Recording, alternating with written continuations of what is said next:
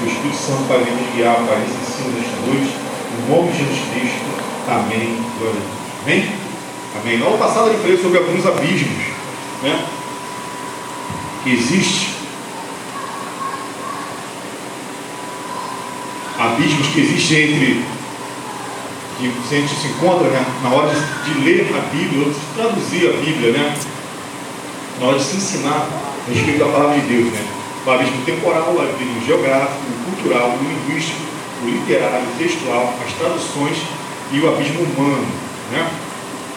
Hoje eu vou colocar alguns textos aqui e a gente vai aplicar né, esses abismos em cima desses textos. São alguns textos polêmicos, né, que as pessoas às vezes perturbam ele por não conhecer esses abismos que existem entre, entre, é, é, entre a pessoa que está lendo né, e o escritor que escreveu esse texto. Ok?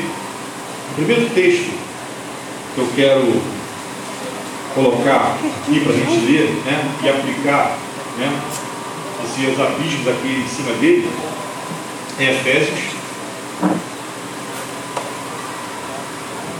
capítulo 6.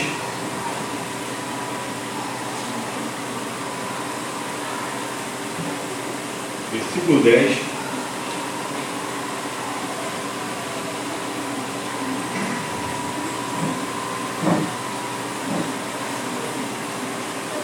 Ao 24.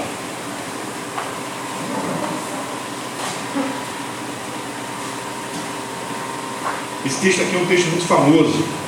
Né? Tá? Mas só que muita gente lê ele né? e às vezes aplica ele na vida por dentro da igreja, né? e é um texto muito usado para quem vai falar a respeito de intercessão ou a respeito de batalha espiritual. Né? Mas muitas das vezes é um texto erroneamente interpretado, tá? por causa que as pessoas esquecem de aplicar isso aqui. Ó. O tempo do qual foi escrito, a geografia por qual foi escrito, a cultura da época por qual foi escrito, o tipo de linguagem que foi usada, tá? o tipo de texto, ele é um, um texto literal, né? o tipo de tradução né? do qual você está lendo a Bíblia hoje, e o abismo humano, ou seja, a pessoa lendo aquilo ali e colocando da forma que ela quer. Né? Vamos lá. Né? Esse texto, né, ele fala a respeito da armadura de Deus.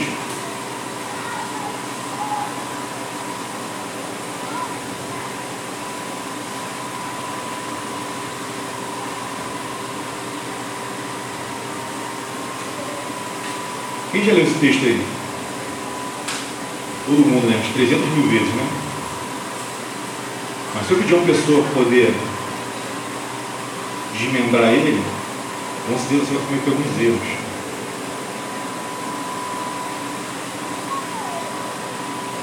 Né? Vamos lá. Quando foi escrito esse, esse, o livro de Efésios? Quem sabe? O livro de Efésios, quando foi escrito, mais ou menos? Vamos usar o abismo temporal. Quem sabe mais ou menos? Sabe, Diogo? Fala. Aproximadamente.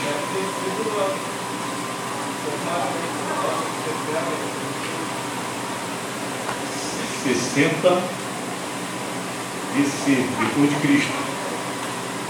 Mais ou menos, né? Quando a gente trabalhar com data na Bíblia, a gente nunca vai trabalhar com a data exata, mas sim aproximadamente, tá? Entre 60 e 70 depois de Cristo. Ok? Quem escreveu o livro de Efésios?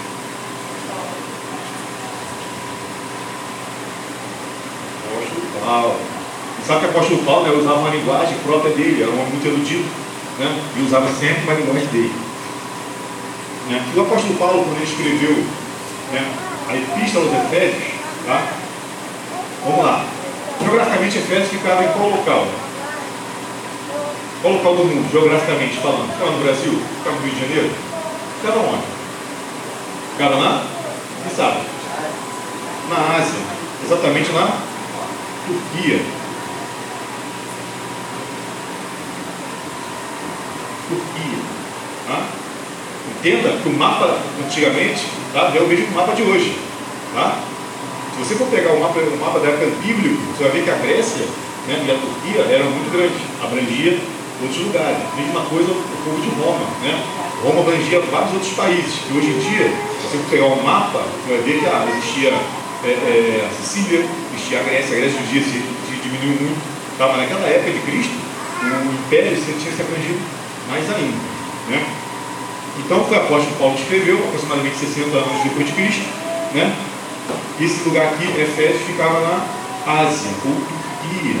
Ok? Alguém sabe qual era a cultura da época de Efésios?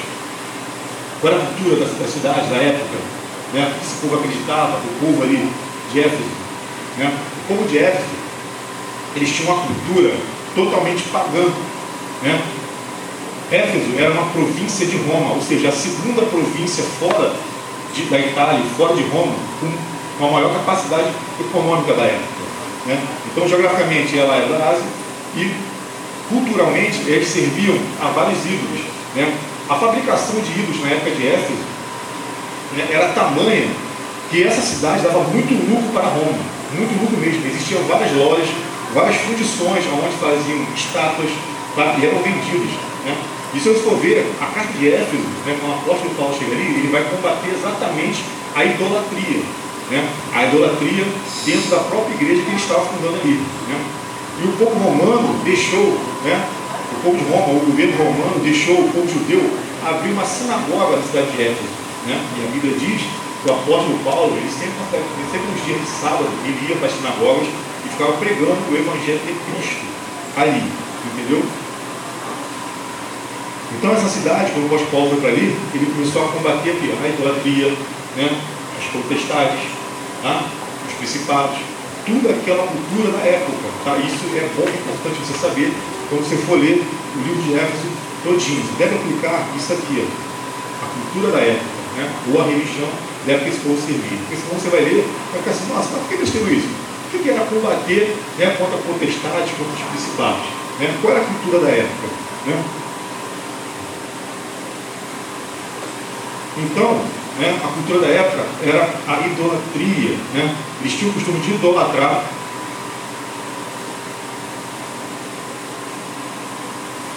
vários deuses. Né? Principalmente uma deusa chamada Diana. Tá? Uma deusa, uma deusa mulher chamada Diana. Tá? Onde dava bastante lucro tá? naquela época lá. Era uma deusa também romana, tá? do qual o povo de Éfeso foi para lá. Ok? E você lendo o texto de, de Efésios, capítulo 6, 10, ele é um texto literário? É um texto literário? Você lendo ele é literário? Ele é só tipo uma metáfora. Ilustração?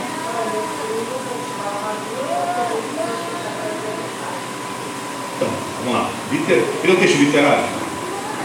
Sim ou não? Hã? Bom, estou usando de acordo com o que vocês estão falando. É, literal ou alegórica? Hã? Alegórica? Vamos ver se é alegórica.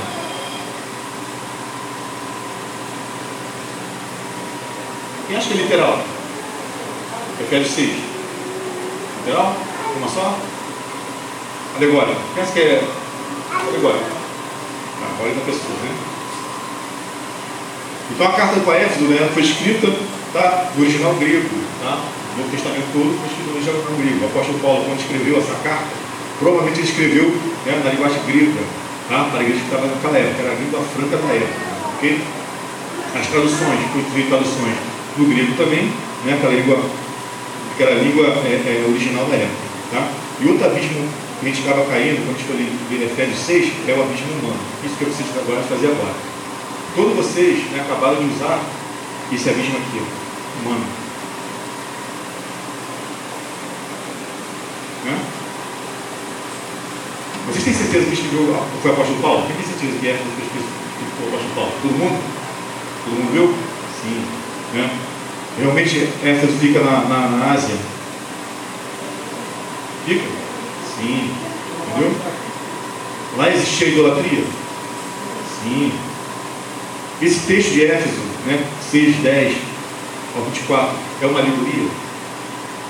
Ou é literal?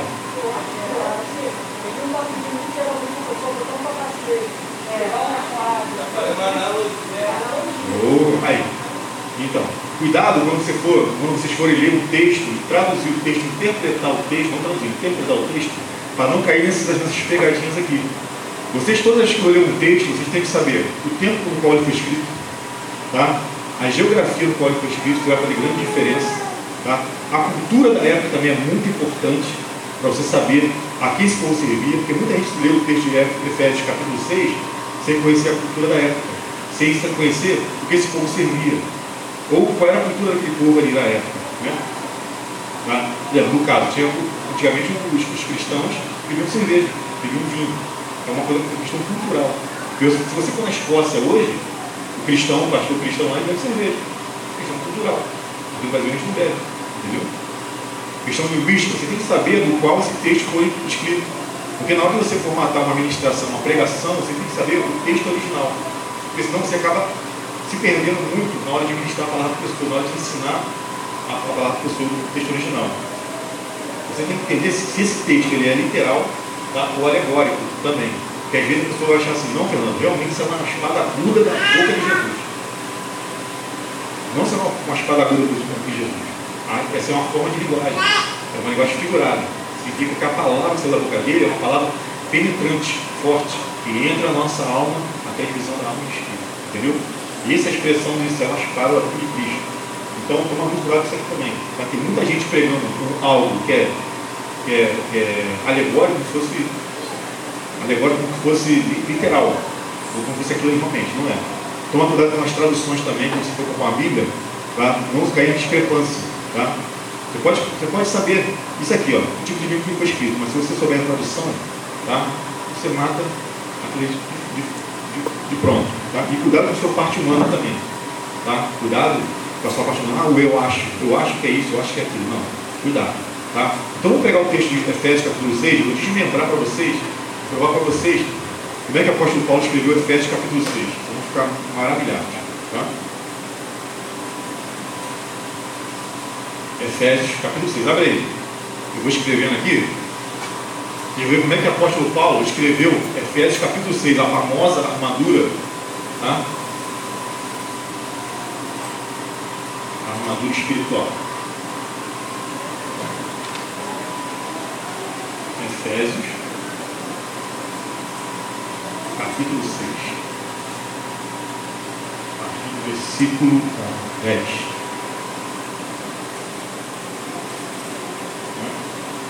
Olha só, vou ler aqui, vou colocando ali, tá? No demais, irmãos meus, fortalecei-vos no Senhor e na força do seu poder, revestivos de toda a armadura de Deus, para que possais estar firmes contra as astutas ciladas do diabo, porque não temos que lutar contra o sangue nem contra a carne mas sim contra os principados, contra as potestades, contra os príncipes das trevas deste século, contra as ordens espirituais da maldade nos lugares celestiais. Lembra que eu disse que a cidade de Éfeso é uma cidade totalmente idólatra? Hã? O apóstolo Paulo começa esse, esse, esse texto já dizendo que nós devemos lutar contra principados, potestades, não contra o sangue nem contra a carne. Quando ele foi para lá, ele foi fundar uma igreja. Então ele encontrou uma vasta de pessoas, né? Eu tinha pessoas que tinham fábricas de, de, de, de ídolos. Né? Então ele chegou lá, a vontade dele era, era destruir tudo. Sim, a gente como carne quer destruir algumas coisas, mas só que ele olhando para aquilo, cara, eu não posso destruir essa pessoa, porque por trás dessa pessoa, né, é, é, existe um espírito maligno agindo na, na, vida dele. Minha luta não é contra essa carne aqui, minha luta é contra por trás dessa pessoa. Então o apóstolo Paulo já começa a descrever esse texto mostrando que ali havia um lugar de idolatria.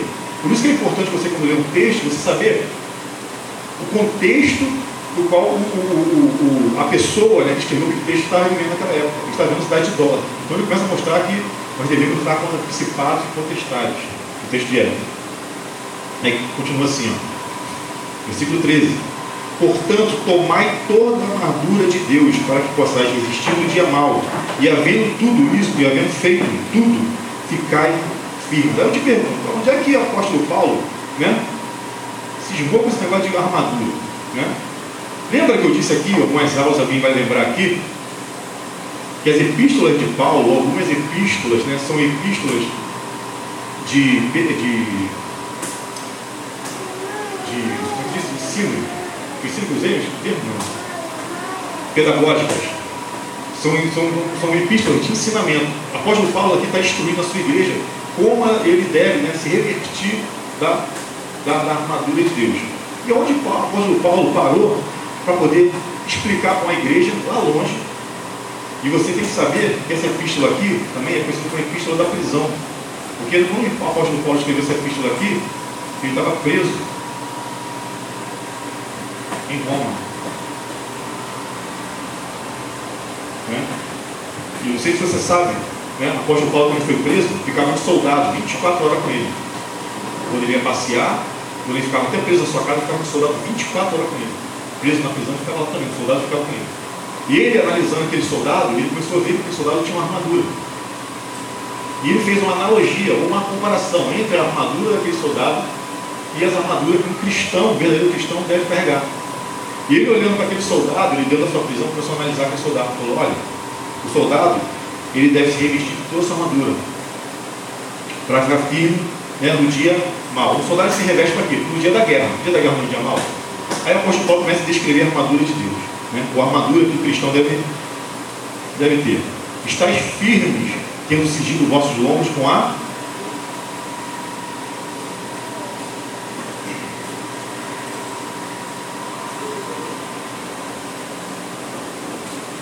verdade. E vestido a couraça da justiça.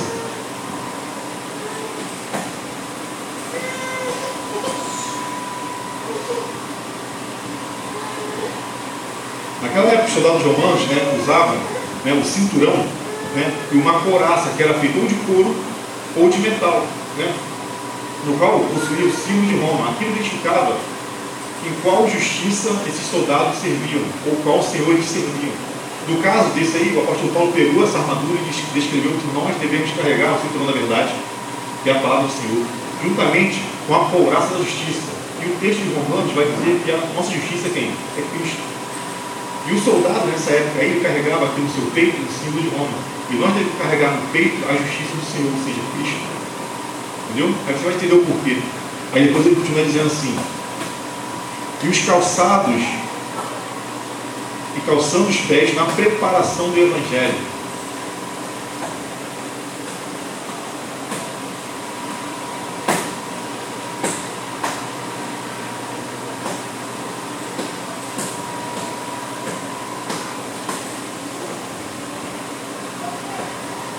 Preparação do Evangelho.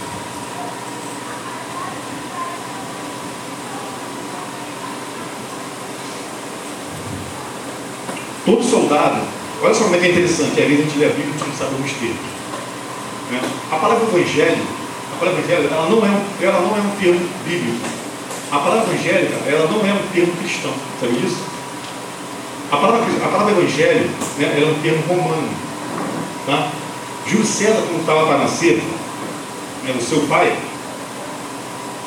ele, ele pediu que as pessoas, né, que fosse anunciado diante do seu reino, né, que uma verdade viria a acontecer, uma verdade absoluta. Né, que o filho dele, Júlio César, seria o imperador de Roma, iria nascer. E a palavra evangelho significa isso, uma verdade que realmente irá acontecer. Na verdade, esse termo evangelho, né, nós adotamos na nossa Bíblia, na nossa Bíblia cristã, depois que houve a formatação da Bíblia, como o qual nós conhecemos hoje, né, por Constantino. Então ele pegou esse termo evangelho, né, que significa uma verdade que realmente vai acontecer, e se aplicou em Cristo. Mas na verdade, essa palavra já, já, já tinha muito tempo lá atrás, quando Júlio César estava para nascer. Um bebê não está para nascer, não é uma verdade que realmente vai acontecer? Não é? Mas no caso de Cristo, isso é uma verdade que realmente vai acontecer. Então, por isso que ele fala, calçar os pés na preparação do Evangelho. Ou seja, se prepare para levar uma verdade que realmente vai acontecer. Seu Jairo, realmente Cristo vai vir nesse mundo. Vamos ver. É uma verdade para mim falar com ele, absoluta. Então, por isso que estou preparando, calçando meus pés. Já pensou dali para a guerra sem, sem, calçar sem calçar os seus pés? Sua sandália? Não existe. A mesma coisa do cristão. O cristão ele tem que calçar né, os seus pés com a preparação do Evangelho. Então, ter a certeza que realmente uma verdade virá, ou seja, Cristo virá neste mundo. No caso, mais uma vez, né, para anunciar o Evangelho. Para eu chegar daqui até ela, eu tenho que me preparar. Se no meu caminho me preparar, vou criar bolas no pés, vou ter que voltar para o caminho de onde sair. Então se prepare. Então o apóstolo Paulo, quando viu aquele soldado, ele falou, nossa, esse soldado realmente está se preparando. Ele está usando a verdade, né, a coraça da justiça, porque ele crê na justiça de Roma, mas nós cremos na justiça de Cristo. Ele está se preparando né, para uma batalha, calçando os seus pés. E já, quem já seguiu o exército sabe, meu irmão. Um soldado sendo pré-preparado, né, Cléber? Acontece o quê? Não consegue nem andar, né? Não consegue. Então, por isso que o apóstolo Paulo usa essa, essa, figura aqui. E ele continua dizendo: tomando sobretudo o escudo da fé. Olha só que interessante.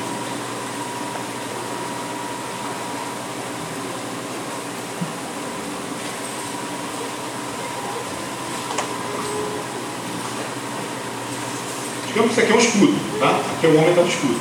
Beleza? Tá? Dá para entender? Dá para entender. O escudo romano na época, ele era quadrado. Ele vinha do topo da cabeça até os pés. Era quadrado. E o texto diz, né? Tomar o escudo da fé para apagar todos os dados inflamados do maligno. Na época que tinha guerra né, em Roma, com outros povos, que os povos que lançavam flechas né, contra os soldados romanos, né, contra os pretorianos. E essas flechas vinham né, de todos os lados. Atingiu o soldado que estava atrás desse escudo. Mas só que não conseguia, por quê? Porque o escudo era muito grande e cobria todo o soldado. Mas o mais interessante é que essa flecha aqui, ela pegava fogo. Os soldados inimigos tocavam o quê? Fogo na ponta da flecha. E quando lançava essa flecha e pegava no escudo, esse escudo aqui, ele era feito de couro e ele era molhado com água. Quando a flecha batia aqui, o fogo que estava pegando na flecha logo se apagava. Por quê? Porque o escudo estava molhado com água. Esse escudo aqui é o escudo da fé. A fé vem pelo ouvir, ouvir a palavra de Deus. O símbolo da palavra de Deus na Bíblia é o quê? É a água. Cristo chegou para os apóstolos e falou assim: Vocês já estão limpos pela palavra do Evangelho que saiu da minha boca. Água, lavar. Ponto. Apóstolo Paulo olhando para o soldado falou: Caramba, eu sei realmente. Né? Eles estão preparados. A fé deles está apagando esses dados no livro. Espiritualmente falando. Muito interessante. Às vezes a gente vê o texto não sabe. Ó, tomando sobretudo, tomando sobre né, a verdade, a justiça e o calçado da preparação do Evangelho, o escudo da fé, para que você não seja atingido. Mas esse escudo da fé tem que estar revestido o quê? Pela palavra de Deus. Todos os dias, né, ouvindo e ouvindo a palavra de Deus. A fé vem para ouvir e ouvir a palavra de Deus. Tomai também, peraí. É, então, o, o escudo da fé, com qual podemos apagar todos os dados malignos. Tomai também o capacete da salvação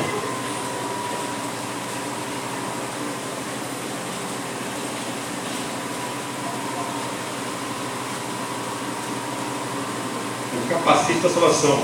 A alma mais vital do ser humano é a cabeça. Atingiu a cabeça de um soldado, cara, já era. É. Por isso que nossa, a Bíblia diz nossa mente tem que ser mente de Cristo. Por isso que você não pode titubear no momento em saber que você é salvo por Cristo. Tem isso na sua mente.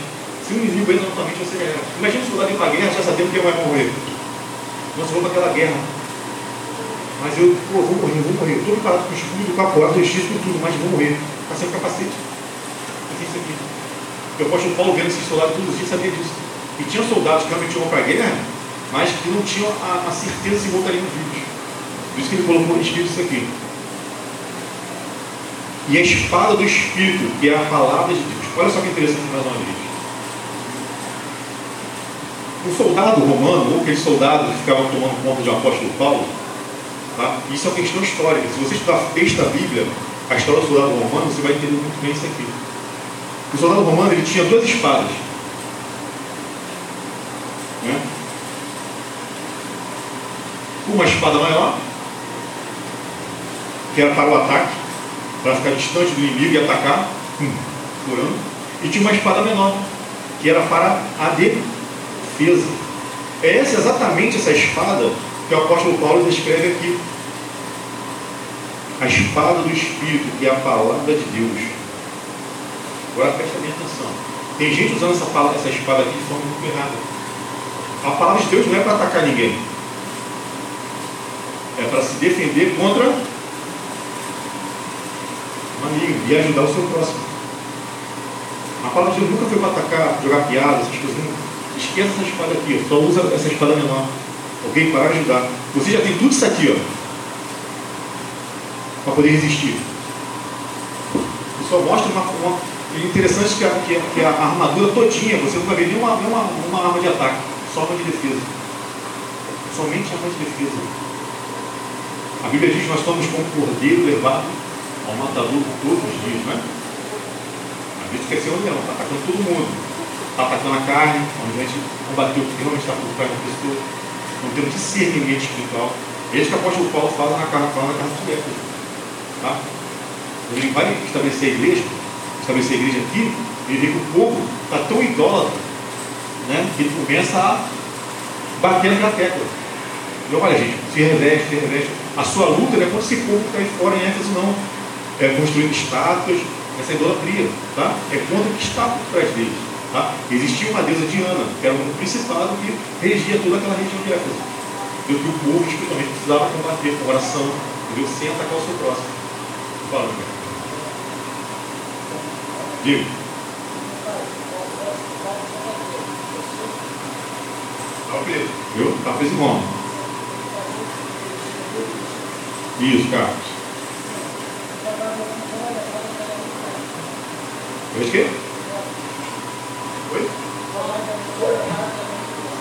Não, na verdade essas cartas de Paulo, né, tinha, tinha Timóteo que levava, tinha o próprio Lucas, tinha algumas outras pessoas que levavam. Logicamente que na época dele, na época do João, existia o tal do pombo correio, tá, onde botava aquelas coisas pequenas. No caso dele, eram cartas realmente, tá? o povo levava, levava de barco né, até Jerusalém, levava até Coríntios, tá? por vai, tá? Tessalonicenses, por aí vai, tá? Diga.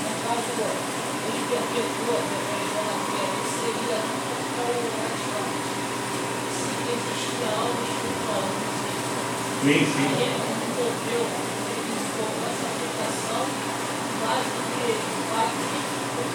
Sim, sim, exatamente. Exatamente.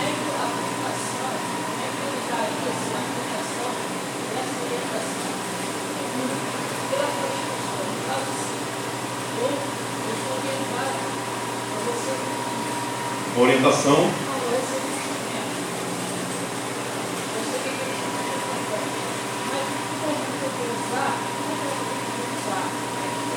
Sim, aí, naquela época, naquela época, quem fundou a cidade de Éfeso, né?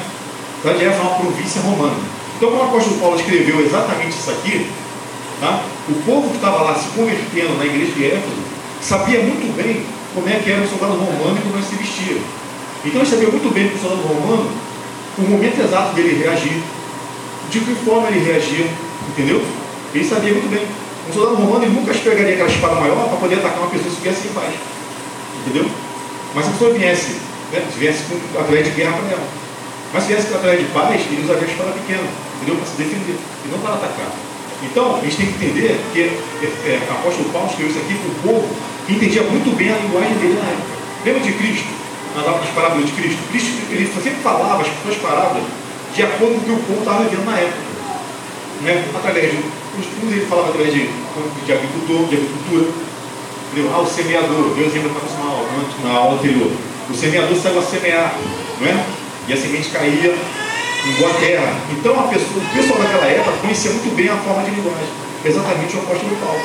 Eu conhece essa forma de eles conheciam o pessoal de época, essa forma de linguagem que o apóstolo Paulo estava usando. Entendeu? E a aplicação dela. Entendeu? E ele deixa muito bem claro aqui, pelo próprio texto, se você for ler Efésios todo, por isso que a gente não pode se, se, é, é, é, se ater somente a um texto pequeno, a um versículo, a gente tem que ler todo o contexto. Lembra que eu falei da, da, do, do, da idolatria aqui, tudo isso? Quando for ler a carta de Éfeso todinho, você vai ter todo esse contexto. Entendeu? Sim, com certeza. Sim, mas eu sou da, aí eu sou, eu sou um soldado de Cristo. Né? Eu sou cristão. Né? Sim, então. Aí por isso que o apóstolo Paulo está mostrando a diferença entre um soldado romano e um soldado de Cristo espiritual. Aqui ele faz essa analogia, ele dá o nome de analogia. Entendeu? Entendeu? Por isso que ele fala, por isso que ele não bota aqui, ó, a, a espada, como essa espada não é de ataque, ele basta, ó, de defesa. Você está aqui para ajudar com a palavra de Deus, não para atacar com a palavra de Deus. Sim, ele, ele é um, um dos capitães e Cristo o general. Né? Beleza? Vamos para outro texto polêmico aqui?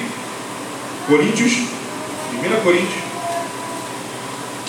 Esse texto aqui, eu já vi igrejas aplicar isso aqui de maneira, de maneira totalmente errada.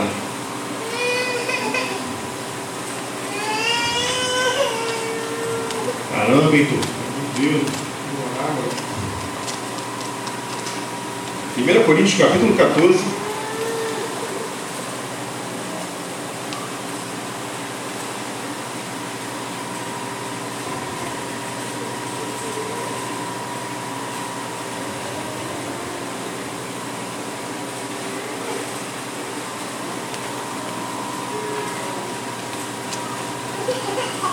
Olha só como é que aqui é aplicado né, hoje, infelizmente, em algumas igrejas. Olha só o que diz o texto. 1 Coríntios, capítulo 14, a partir do versículo 33.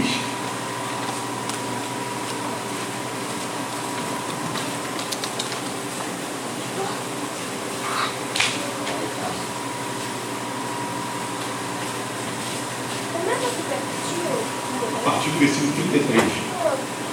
Você já deve ter ouvido isso. Eu já vi igrejas aplicando isso aqui de maneira totalmente errada. Olha só.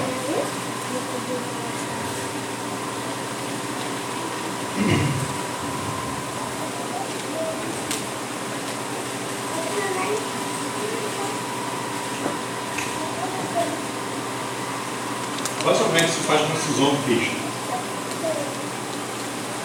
Os, ó, vou ler partir do 32. E os espíritos dos profetas estão sujeitos aos profetas, porque Deus não é Deus de confusão, senão de paz, como em todas as igrejas dos santos. As mulheres estejam caladas nas igrejas, porque lhes não é permitido falar, mas estejam sujeitas, como também ordena a lei. E se querem aprender alguma coisa, interroguem em casa seus próprios maridos, porque é indecente que a mulher fale na igreja. Vocês ouviram o texto, ouviu? Eu peguei esse texto isolado aqui, eu posso dizer que ela não pode falar na igreja, eu posso dizer que a, a Cláudia não pode falar na igreja, pode ver que a Dona não pode pregar, a Tati não pode pregar, a Vivi, Dona Giane, tia Lula, a irmã, a Esther, tia Rosa, quando se fala, não pode nem falar tia Val, entendeu? Esposa, não é? Obrigado, tia Val.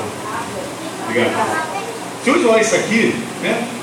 A palavra falar aqui, a palavra falar aqui que a apóstolo Paulo aplicou, na verdade, nossa tradução, nossa linguística, né, nossa português usou, ele é muito amplo. Eu posso dizer que a mulher não tem que ficar calada. Botar a mulher na boca e ficar caladinha. Mas no original não foi assim. Né? Ele não estava falar aqui, ele é muito amplo. Né? Eu até coloquei aqui, viu? Se eu for, falar, se eu for colocar simplesmente a palavra falar, eu posso dizer que a mulher não pode falar em público, não pode conversar, tagarelar, nem fazer perguntas. É muito amplo. Isso não é, não é uma coisa, uma escravidão. Né? Infelizmente, hoje em dia, existem igrejas que aplicam essa, essa, essa, esse texto aqui em suas igrejas. Eu conheci um amigo meu que estava trabalhando numa Assembleia de Deus, estou falando toda a Assembleia de Deus assim não, tá? Ele era uma Assembleia de Deus no interior do Rio de Janeiro. E lá realmente as mulheres não podiam nem subir no culto e nem falar dentro da igreja, para os meus senhores. Tanto é que um dia, né, estava eu, ele e o Gerson, que era o nosso amigo, do presbítero. E a esposa do Gerson veio falar no meio de nós. Chegou, tudo bom, pai do Senhor. E começou a comentar um texto. E esse meu amigo falou, você não pode falar no meio de nós não, para estar três anos de você não pode falar não, fica quieto. Eu com a esposa do outro. Eu olhei assim, que parada é essa, meu irmão? Se eu mandar minha esposa, minha esposa calar a boca assim, meu irmão, tudo. Tô brincando. Calma, não, convertido, só o soco não. Eu fiquei baixo, cara, o que é isso? Não, Fernando, o texto da Bíblia diz, cara, que as mulheres devem ficar caladas nas igrejas. O apóstolo Paulo disse, meu filho, pelo amor de Deus, cara, ninguém tem palavra de Deus. Não, mas está dizendo aqui, cara. Eu falei, querido, sabe por que o apóstolo Paulo falou isso aí? Primeiro, né? O apóstolo Paulo estava instruindo a igreja, né? Se você for ler, por isso que é ruim você isolar um texto somente. Você tem que ler todo o contexto, o texto anterior, o capítulo anterior, a, a carta toda, você tem que entender o porquê que ele está falando isso aqui. Ele começa o, o, o, o capítulo dizendo assim, ó. Que farei, irmãos, quando vos ajuntais cada um de vós tem salmo, tem doutrina, tem revelação, tem língua, tem interpretação, está no versículo 26. Faça-se tudo para edificação. Se alguém fala em língua estranha, faça isso por dois ou três. Isso é uma ordem. É uma ordem, não é? Para ter o quê? Organização do culto. Ou quando, muito, três, por sua vez, e haja intérprete. Mas se não houver intérprete, esteja calada, calado na igreja, e fale consigo mesmo e com o Senhor. E falem dois ou três profetas, e os outros julguem. Mas se outro que estiver assentado for revelado alguma palavra, cale-se primeiro. Porque todos podeis profetizar, um depois dos outros, do outro, para que todos aprendam e todos sejam consolados. Então o apóstolo Paulo aqui, ele vai estar colocando a ordem de culto dentro da igreja. Mas naquela época, não sei se você sabe, né, as mulheres não poderiam, né, isso acontece, isso aconteceu no Brasil até meados de 1970, as mulheres não poderiam, não podiam participar de escolas regulares, que nem o homem podia. Tá? Não sei se você sabe, no interior do Brasil, né, e até algumas grandes metrópoles, né, a mulher ela era totalmente analfabeta. Ela era impossibilitada até de votar. A mulher começou a votar há pouco tempo. Né? Quando teve é, uma reforma nas eleições, tá? ela era até proibida de falar. Existia aquela regra, o homem só me falava, só me dizia, só me tudo. Entendeu? Por quê? Porque foi deturpada aquela palavra de submissão. Né? Falando que a mulher tinha que ficar no pé do homem ali. Não, a submissão está do lado, fazendo a mesma posição do homem. Tá? Mas só que essas mulheres que estavam lá né, na igreja de Corinto, ela não possuía uma certa instrução. Então o apóstolo Paulo, quando, quando, quando, quando, quando é, o texto começa a dizer que Deus não teve confusão. Então quando elas eram usadas pelo Espírito Santo, né, elas começavam a querer profetizar de qualquer maneira, a falar, todo mundo falar, e ficava uma tagarelice só. Então o apóstolo Paulo, enquanto você sacar, deveria botar ordem no culto. Por quê? Porque as mulheres, infelizmente, naquela época, especificamente local, elas estavam deturpando né, a ordem do culto. Então o apóstolo Paulo deu uma ordem local falando, não permito que as mulheres falem no culto, fiquem caladas. Porque estavam deturpando né, o, o mover do Espírito e até a palavra de Deus naquela época. Então ele deu uma instrução local, mulheres, fiquem caladas. Se você quer aprender uma coisa, vá lá em casa com o seu marido e aprenda. Porque na época, por que aprender com o marido? Porque o marido na época possuía instrução. Os homens da época iam para o colégio na época, as mulheres não iam. Tá? Por isso que ele falava, ó, quer saber uma coisa? Vai para casa, o seu marido, e peça instrução a eles. Porque eles receberam instrução. Tá? Eles tiveram o, o, o, o aprendizado do colégio, vocês não tiveram, infelizmente, naquela época. Tá? Simplesmente por isso. Ok? E é interessante que ele fala assim, os profetas, e ele não só fala das mulheres não. O problema é que o povo só isola o texto das mulheres, mas fala também dos profetas. E o espírito dos profetas estão sujeitos aos profetas. O espírito aqui com E minúsculo. Simbolizando que não é o Espírito Santo, mas sim você é feito de espírito, alma e corpo. Tá? Existe um pessoal que fala, não, eu estou movendo o Espírito Santo, eu não enxergo nada, irmão. Sabe, eu dar piano, sai, pá, pá, pá. Não vejo que está na minha frente. Quem deturba a tua mente e toma o teu, o teu sentido não é o Espírito Santo, não, cara. É outro tipo de espírito. Tá? Se Deus me der uma palavra né, de revelação, de profecia no meio do culto, eu tenho autoridade sobre o meu espírito para poder. Pô, calma, segura. Quando o culto acabar, pastor, Deus me revelou uma palavra de profecia. Eu posso falar? Sim, meu filho, fala. Eu vou falar. Ok? Isso o apóstolo Paulo estava instruindo as pessoas naquela época. Por quê? Na época, no meio da igreja de Corinto, estava levantando todo mundo. Um recebeu profecia ali, o cara falava. Outro recebeu falava ali, o cara falava. Outro hora ali o cara falava. Imagina a zona do culto. Imagina. Já viu culto assim, todo mundo falando livro? Eu já vi vários. Ó, vou contar uma experiência. Cara, eu tenho, tenho, tenho 15, tenho mais de 15 anos de evangelho, vi cada coisa lá pela terra, você não imagina. No culto, a gente viu o Ferreira, lá em Caxias, no lote 15. A mulher do canto começou a levantar e falar língua estranha. Tá? Levantou. Voltou o pastor, lá, lá, lá, lá, lá, lá, lá. A outra irmã levantou do lado dele e olhou assim. Pastor, o que foi, minha filha? Essa mulher está amaldiçoando o senhor e a igreja. Essa língua aí, eu estou entendendo o que ela está falando. Ela está amaldiçoando o senhor e a igreja. Quando o senhor vai morrer, a igreja vai acontecer isso e isso. Uma vez falou o pastor do culto. Isso eu vi, ninguém me contou não. Espírito está falando na boca dela. Sai dela agora em nome de Jesus. A mulher tipo no chão caiu. Entendeu? 1 João capítulo 4, versículo 1 diz todo espírito que confessa que Cristo veio encarnar nesta terra é o Espírito de Deus. Todo aquele que não confessa é o Espírito do Anticristo. E o pastor naquela hora ele usou isso aí. Espírito, se você é o Espírito de Deus, pode falar, agora se for espiritual, pode sair, sai da nome de Jesus. Né? Ah, descobriu, apagadinho. Se fosse o Espírito Santo, ela cairia? Não. E nem Deus usaria a irmã ali com interpretação. Usaria a interpretação para poder edificar a igreja. Porque quem fala em línguas estranhas fica a si próprio, o próprio Espírito. A língua é espiritual da pessoa que está falando, é o Espírito de Deus. Okay? Outra coisa, muita gente que acha né, que quando fala em Espírito, acha que é o Espírito Santo falando dela. Não, é o teu Espírito. Tá? Está falando em Espírito com Deus, com o Espírito de Deus. Entendeu? Então a gente está sobre idiomatologia, né, a gente vai estudar sobre Espírito Santo de Deus, né, e os dons de Espírito Santo. Ok?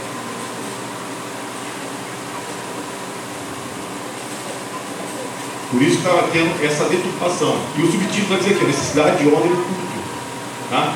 Por isso que eu posso pautar essa instrução. E muitas igrejas, infelizmente, isolam esse versículo para trazer doutrina sobre uma determinada igreja. Mulher não pode falar. Mulher não pode vir no altar para pregar. Mulher não pode fazer isso. Não, peraí. Isso é um chamado universal para todo mundo. Né? Para pregar o evangelho a toda criatura. Então, se você puder falar, então cala fica mudo. Tá? Isso foi uma instrução local, porque estava tendo uma deturpação totalmente dentro do culto. Uma zona, literalmente. Entendeu? O apóstolo veio e ó, é assim que eu quero. Eu sou pastor da igreja, então tem que ser assim, desse jeito que Deus está mandando. Tá? Logicamente, depois essas mulheres puderam pregar, mas depois você vai falar doutrina. Né? Disciplina. Entendeu? Toda igreja vai ter isso. Tem hora que o pastor fala assim, ó, fica caladinho. Pena fica caladinho. Tá? É, é hora do culto. Aqui, o livro de diácono, a gente bota o livro no bota, cara. Que bom, ó, tem que fazer isso, isso, isso, isso. isso. Se não fizer, bota isso, isso, isso. Entendeu? Todo mundo entendeu esse texto? Entendeu? Último texto que eu li para esta Malaquias capítulo 10. Malaquias capítulo 3. Isso. Olha só como é que o pessoal usa esse texto aqui de maneira errada e acha que esse texto aqui, né? Estou acabando já, estou acabando já. Oh,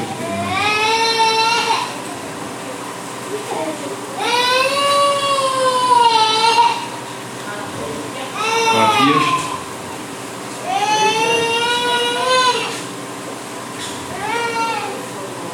Vamos de Mateus.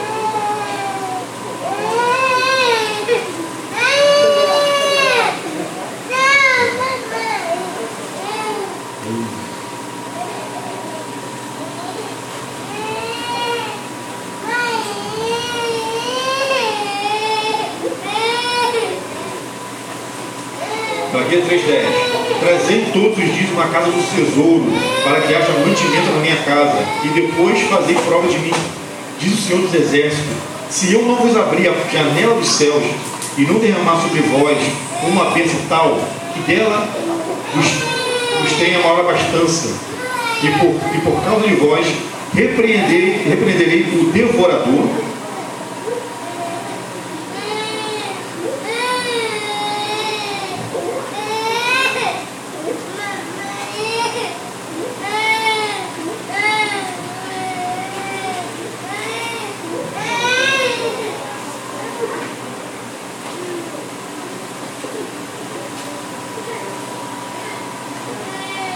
o devorador, para que não vos consuma o da terra e a virgem do campo. Vós não será estéreo, diz o Senhor dos Exércitos, e todas as nações vos chamarão bem-aventurado, porque vós sereis uma terra deleitosa, diz o Senhor dos Exércitos. As vossas palavras foram, foram agressivas para mim, diz o Senhor dos Exércitos. Mas vós dizeis, que temos faltado contra ti?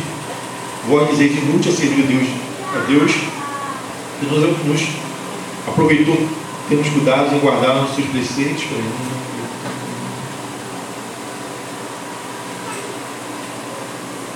Ele está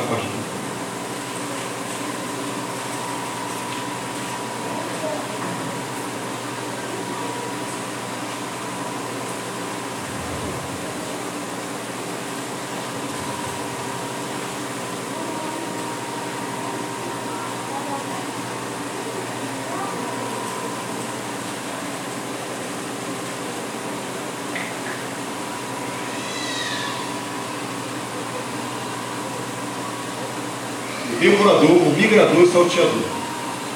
Né? Esse texto vai dizer né, claramente que a gente tem que dar a décima parte dos nossos bens para a casa do Senhor, correto? Até ser uma fase dificultíssima, né? Se você ganha mil, você vai ter que dar 100, né? Se você ganha 100, tem que dar 10. Ele é justo para todo mundo, para aquele que ganha um milhão ou para aquele que ganha um real. Que dar a décima parte para Cristo, né? para Deus, entendeu?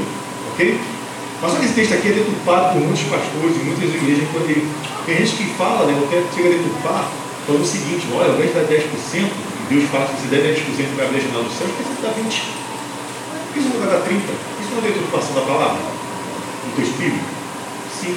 Aí tem pessoas que vão usar, né, e não ter um conhecimento bíblico, né, e nem um contexto do que estava acontecendo na época, para falar que isso aqui são demônios. Olha, se você não der o dízimo, o diabo vai vir para roubar suas finanças. Isso é um erro, cara. Se você for ler todo o contexto de Malaquias, toda a história de, de Israel, toda vez que o povo de Israel pecava contra Deus, né, Deus atacava sempre nas suas finanças, ou sempre na sua lavoura. Tá? Eles eram, eram um povo que plantavam, né, então Deus enviava, primeiramente, um devorador, né, era uma espécie de gafanhoto tá, que vinham para comer os frutos e as folhas. Mas só que esse devorador ia embora com tempo. Aí depois vinha um migrador. Migrador é um tipo de gafanhoto que não possui asa. Ele vem andando, migrando. E comia o caule da planta. E deixava somente mais grosso. Depois vinha o salteador, um que vinha pulando. Ele não possuía asa também. E devorava todo o resto que ficava na lavoura. Ao ponto de o Israel não ter nada o que consumir.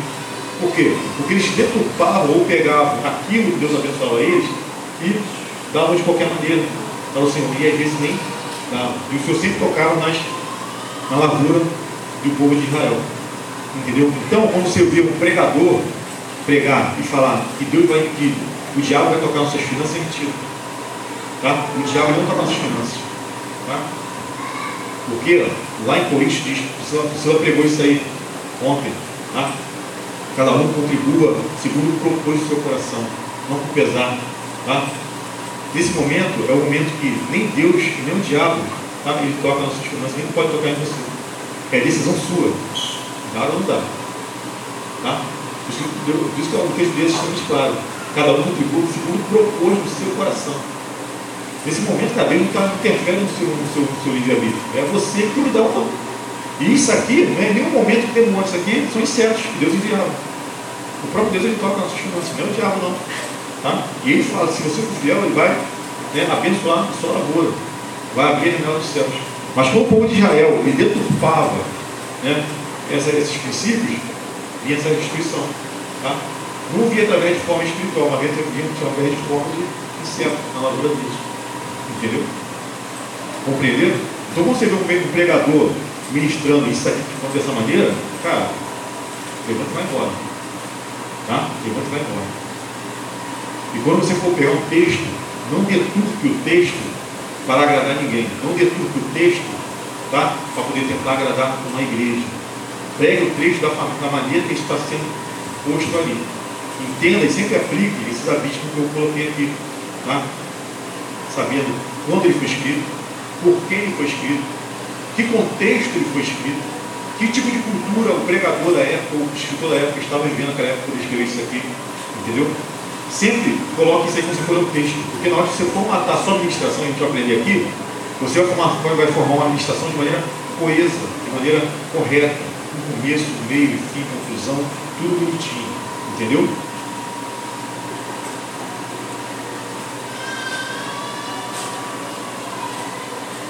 Alguma dúvida? Então, chega em casa, aplique isso aí no contexto. Tá? Pega a Bíblia, pega um texto, né? um texto, nunca um versículo, um texto inteiro, e aplique isso aí nesse texto. E comece a buscar também fontes extra-bíblia, para você poder conhecer o fundo histórico do qual aquele, aquele, aquela pessoa que escreveu a carta, o livro, estava inserido na época. Isso vai, vai abrir um leque para você de conhecimento. Pode falar. Pode falar, acabei. Oi? Para de falar. Bom? Alguma pergunta relação à aula? Uma pergunta, William? William, não, William? Quase. William não, William Uma pergunta, Tati? Uma pergunta? Alguma dúvida? Alguém quer perguntar alguma coisa? Quais são os desafios temporais?